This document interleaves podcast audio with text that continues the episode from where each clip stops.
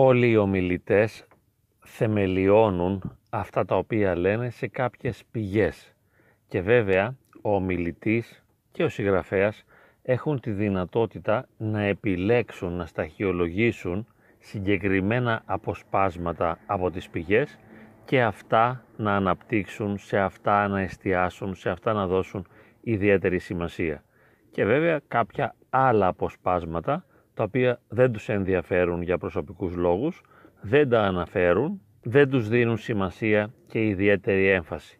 Αυτό γίνεται βέβαια και στις πνευματικές ομιλίες και στα πνευματικά συγγράμματα. Ιδιαίτερα οι νέοι θεολόγοι, συγγραφείς, οι ιερείς, οι ομιλητές, οι οποίοι έχουν πρόσβαση σε πάρα πολλά κείμενα, διότι υπάρχουν πλέον άπειρες δημοσιεύσεις αγιοπατερικών κειμένων και ακόμη και στο YouTube μπορεί να ακούσει κανείς άπειρες ομιλίες, έχουν τη δυνατότητα να επιλέξουν, να σταχυολογήσουν αυτά τα χωρία, τα αποσπάσματα, τα οποία κατά κάποιον τρόπο υποστηρίζουν και θεμελιώνουν τις απόψεις τις οποίες θέλουν να προβάλλουν. Πάντοτε πρόκειται για μια επιλεκτική σταχυολόγηση. Στον πνευματικό χώρο, στο χώρο της Εκκλησίας, θα μπορούσαμε να πούμε ότι επικρατούν δύο απόψεις. Η μία είναι πιο φιλελεύθερη, εκεί υπογραμμίζεται η ελευθερία του ανθρωπίνου προσώπου και η αγάπη και το έλεος του Θεού και μια άλλη άποψη που θα μπορούσαμε καταχρηστικά να την ονομάσουμε συντηρητική και εκεί υπογραμμίζεται ο νόμος του Θεού και η ανάγκη για να γίνεται υπακοή. Ο σύγχρονος βέβαια άνθρωπος προτιμά να ακούει τους ομιλητές, να διαβάζει τους συγγραφείς οι οποίοι υπογραμμίζουν την ελευθερία των επιλογών και το έλεος και την αγάπη του Θεού. Βέβαια υπάρχουν και πολλοί άλλοι οι οποίοι προτιμούν να δίνουν την έμφαση στον νόμο και στη δικαιοσύνη του Θεού και όχι στο έλεος. Μερικές φορές αυτές οι επιλογές, το που δηλαδή ο καθένας θα δώσει έμφαση στον νόμο ή στην αγάπη, αυτή η επιλογή θα γίνει υποσυνείδητα, άλλες φορές θα γίνει συνειδητά. Δηλαδή, άλλοτε το ξέρω ότι το κάνω και άλλοτε δεν το συνειδητοποιώ, δεν το γνωρίζω. Θα αναφέρω δύο παραδείγματα από δύο αποσπάσματα ομιλιών που άκουσα στο YouTube σήμερα το πρωί. Ο πρώτος ομιλητής είναι ο γέροντας Εφρέμ ο Φιλοθεήτης, ο οποίος έζησε τα τελευταία χρόνια και στην Αριζόνα και έκτισε εκεί πολλά μοναστήρια. Βέβαια Άγιος άνθρωπος, οπωσδήποτε θα αγιοκαταταχθεί, το έχει ήδη προαναγγείλει και ο Πατριάρχης ο Βαρθολομαίος, οπότε είναι κάτι αναμενόμενο. Ο άνθρωπος είναι Άγιος, δεν το αφισβητεί κανείς, ήταν όμως αυστηρός, ως γνήσιο τέκνο του γέροντος Ιωσήφ του Ισυχαστού, ο οποίος ήταν ασκητής, πολύ αυστηρός και τα καλογέρια του βέβαια έκαναν και αυτά αυστηρή υπακοή και κατά συνέπεια δίνεται ιδιαίτερη έμφαση στον νόμο, στη δικαιοσύνη του Θεού. Έμφαση βέβαια δίνεται και στην αγάπη, αλλά περισσότερο δίνεται στον νόμο και στη δικαιοσύνη.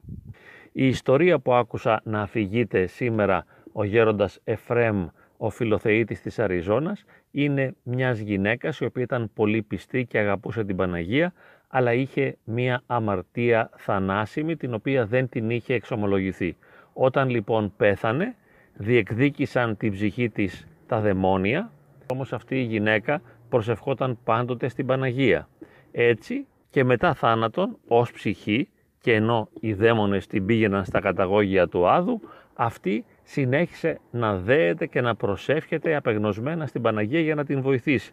Εμφανίζεται λοιπόν η Παναγία στον Άδη και διεκδικεί την ψυχή. Όμως τα δαιμόνια λένε ότι αυτή η γυναίκα δεν τήρησε τον νόμο εφόσον είχε θανάσιμη αμαρτία την οποία δεν την είχε εξομολογηθεί και είναι δίκαιο να κολλαστεί.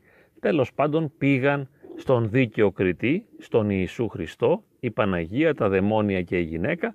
Η Παναγία ζήτησε να συγχωρεθεί η ψυχή της και ο Χριστός λέει αυτό δεν γίνεται διότι δεν είναι δυνατόν να παραβώ τον νόμο εφόσον είμαι δικαιοκρίτης. Βλέπετε εδώ που δίνεται η έμφαση στον νόμο, δηλαδή ο Χριστός Δεν λέει συγχωρεμένη αυτή η ψυχή εφόσον εδέετο προσευχόταν δηλαδή στην Παναγία τόσα χρόνια, δεν πειράζει, ας μπει στο παράδεισο. Λέει όχι, ο νόμος είναι νόμος. Δεν μπορώ να κάνω πίσω.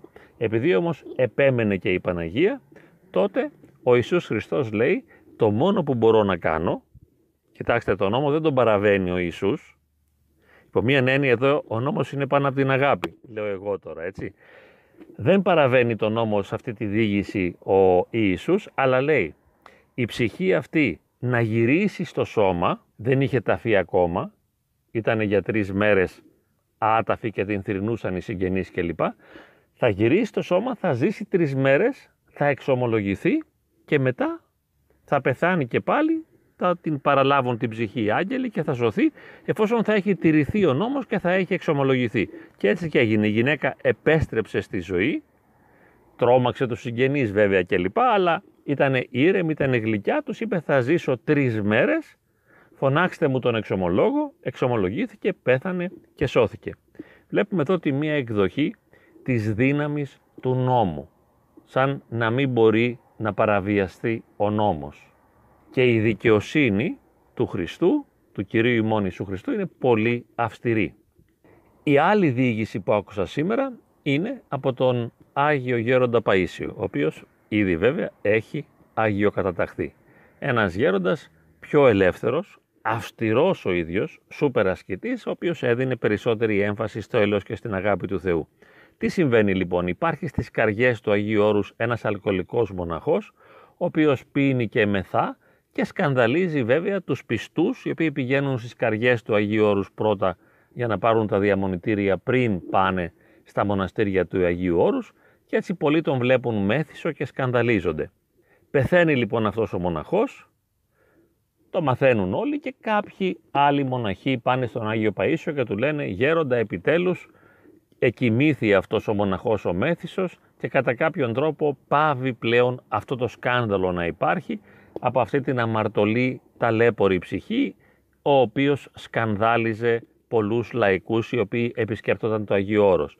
Και τους λέει ο γέροντας Παΐσιος, κοιτάξτε εγώ είδα σε όραμα ότι συνέβη αυτός ο θάνατος αυτού του ανθρώπου, αλλά παρέλαβαν την ψυχή του άγγελοι και έγινε πανήγυρη στον ουρανό.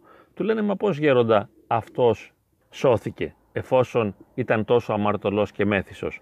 Και τους λέει ο Άγιος Παΐσιος ότι αυτός όταν ήταν μωρό, οι γονείς του τον έπαιρναν στα χωράφια και για να τον κρύψουν για κάποιο λόγο, δεν θυμάμαι ακριβώς τη διήγηση, του έδιναν υνοπνευματώδες ποτό να πιει, ρακί κάτι τέτοιο, ώστε να κοιμάται και να μην κλαίει και να μην φωνάζει. Έτσι μεγαλώνοντας έγινε αλκοολικός. Και κάποια στιγμή, ενώ ήταν αλκοολικός, αποφάσισε να πάει στο Αγιώρος να γίνει μοναχός. Και έπινε βέβαια πολύ κρασί. Όμως τα βράδια, όπως πολλές φορές συμβαίνει, μετανοούσε και προσευχόταν και ζητούσε τη βοήθεια του Θεού. Και του είπε άγγελος Κυρίου να προσπαθήσει να μειώσει τα ποτήρια του κρασιού που έπινε, εάν έπινε δηλαδή 20 ποτήρια κρασί, να πίνει 19, ένα λιγότερο. Αυτό θα ήταν ήδη σημαντικό.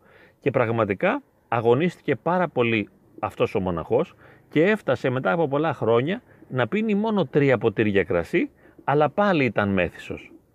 Όταν λοιπόν εκοιμήθη, όταν πέθανε αυτός ο μοναχός, η ψυχή του σώθηκε και αγίασε διότι ήταν μέγας αγωνιστής και μέγας ασκητής, επειδή συνεχώς πάλευε να μειώσει το ποτό. Διότι όπως είπαμε, από μικρός ήταν αλκοολικός. Έδωσε όμως μεγάλους αγώνες και έφτασε να πίνει μόνο τρία ποτήρια κρασί και έτσι σώθηκε. Αυτό τώρα που θέλω να υπογραμμίσω είναι η διαφορά του ήθους και των μηνυμάτων που κομίζουν αυτές οι δύο αφηγήσεις. Χωρίς να θεωρώ ότι μία είναι σωστή και η άλλη λάθος. Χωρίς φυσικά να αμφισβητώ καθόλου την αγιότητα του γέροντος Εφραίμ του Φιλοθεήτη. Αυτή είναι δεδομένη, όπως βέβαια και του Αγίου Παϊσίου. Αλλά με τις αφηγήσεις τους διδάσκουν και δίνουν έμφαση σε δύο διαφορετικά πράγματα.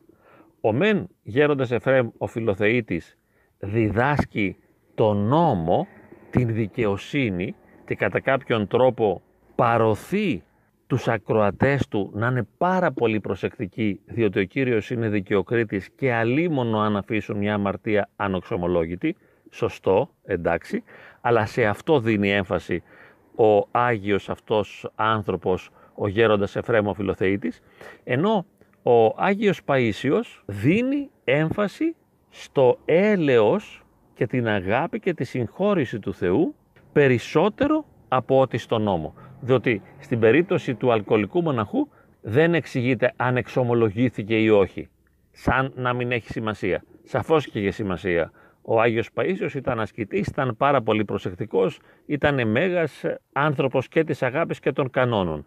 Απλώς δίνει διαφορετική έμφαση, δίνει την έμφαση στη μετάνοια, δίνει την έμφαση στο έλεος και στην αγάπη του Θεού και βέβαια δίνει έμφαση στο να μην κρίνουμε κανέναν άνθρωπο ποτέ.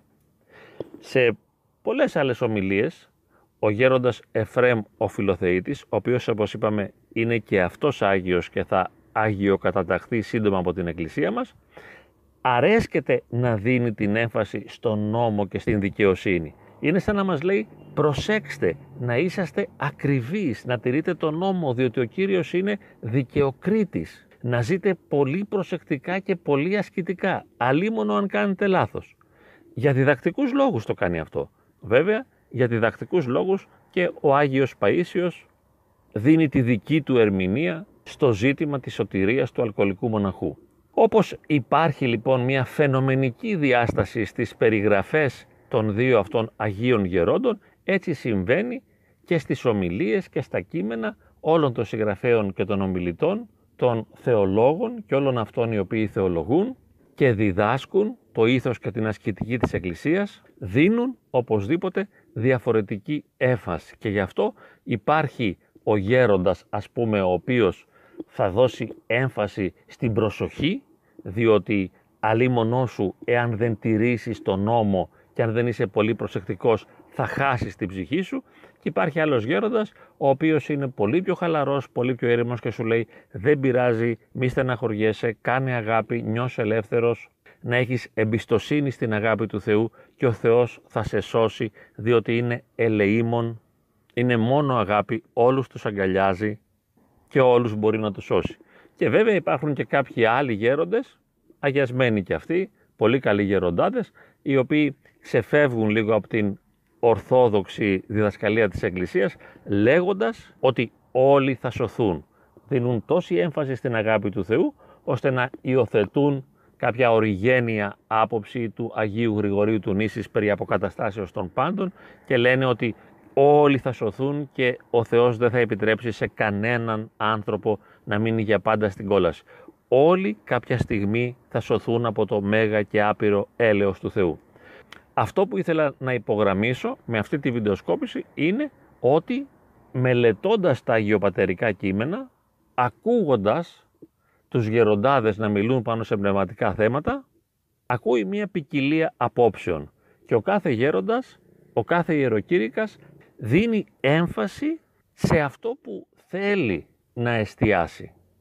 Γι' αυτό και θα μπορούσαμε να πούμε ότι πάντοτε γίνεται μια ερμηνεία της αγιοπατερικής διδασκαλίας αλλά και του αγιογραφικού λόγου και του Ευαγγελίου. Γίνεται πάντοτε μία ερμηνεία και ο κάθε ένας από εμάς μπορεί να δει και να διαβάσει αυτό που θέλει. Κανείς δεν μπορεί να γνωρίσει πλήρως αυτό που όντως υπάρχει εκεί ως κήρυγμα και ως διδασκαλία. Δεν είναι ένα αντικειμενικό μάθημα το οποίο μπορεί κανείς να το μάθει με έναν απόλυτο τρόπο.